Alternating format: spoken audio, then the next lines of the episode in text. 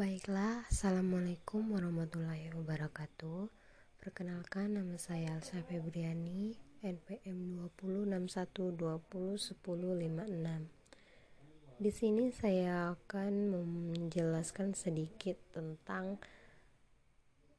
ancaman keamanan nasional di wilayah perbatasan Indonesia Studi kasus Pulau Sebatik dan Tawau Indonesia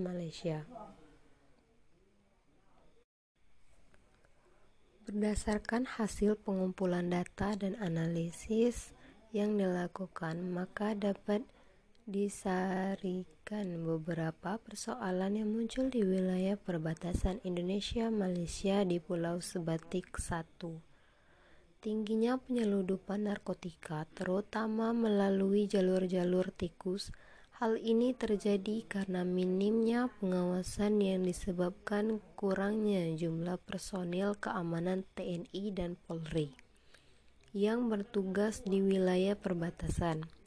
Kedua, kebijakan ekonomi belum sepenuhnya berpihak pada wilayah perbatasan di Pulau Sebatik, di mana untuk memenuhi kebutuhan hidup sehari-hari, masyarakat masih bergantung ke Malaysia. Dalam hal ini, pemerintah perlu mengambil kebijakan khusus untuk masyarakat di wilayah perbatasan, misalnya subsidi harga bahan makanan pokok, sehingga masyarakat memilih untuk membeli produk dalam negeri dibanding ke luar negeri atau negara Malaysia. Di samping itu, kebutuhan tersebut juga membuat Masyarakat yang tinggal di perbatasan Pulau Sebatik merasa diperhatikan oleh negara kita sendiri karena kebutuhan pokoknya pun diperoleh dari negara. Ketiga, berkaitan dengan ideologi, potensi lunturnya kebanggaan terhadap Indonesia di daerah perbatasan sangat tinggi. Hal ini disebabkan karena masih banyak masalah pemenuhan kebutuhan hidup yang belum terselesaikan.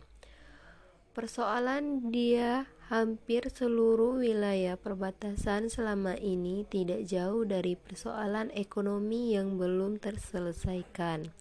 Jika tidak segera dicarikan solusinya, lambat laun dapat mengikis nasionalisme dan rasa bangga terhadap Indonesia bagi masyarakat yang tinggal di wilayah perbatasan. Desakan kebutuhan ekonomi mendorong para pekerja dari Indonesia untuk berbondong-bondong pindah ke Malaysia karena secara ekonomi Malaysia lebih menggiurkan dibandingkan Indonesia sendiri.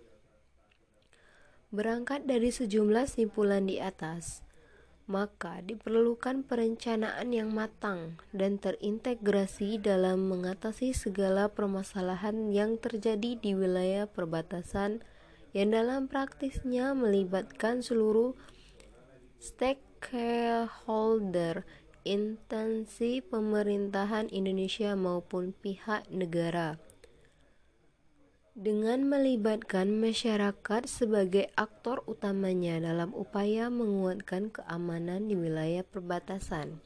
Selain itu, di era kemajuan teknologi informasi yang semakin masif saat ini, maka perlu dirancang suatu model pengamanan perbatasan melalui pemanfaatan teknologi yang berkelindang dengan sistem sosial budaya yang berkembang di lingkungan masyarakat.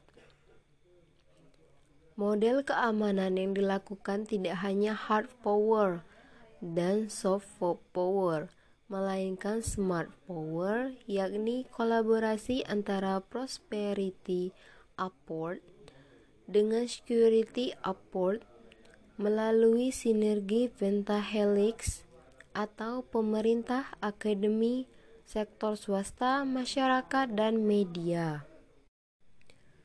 Dan juga dengan berkembangnya zaman, ancaman terhadap ekonomi dan pertahanan semakin mengalami perluasan dan pendalaman makna.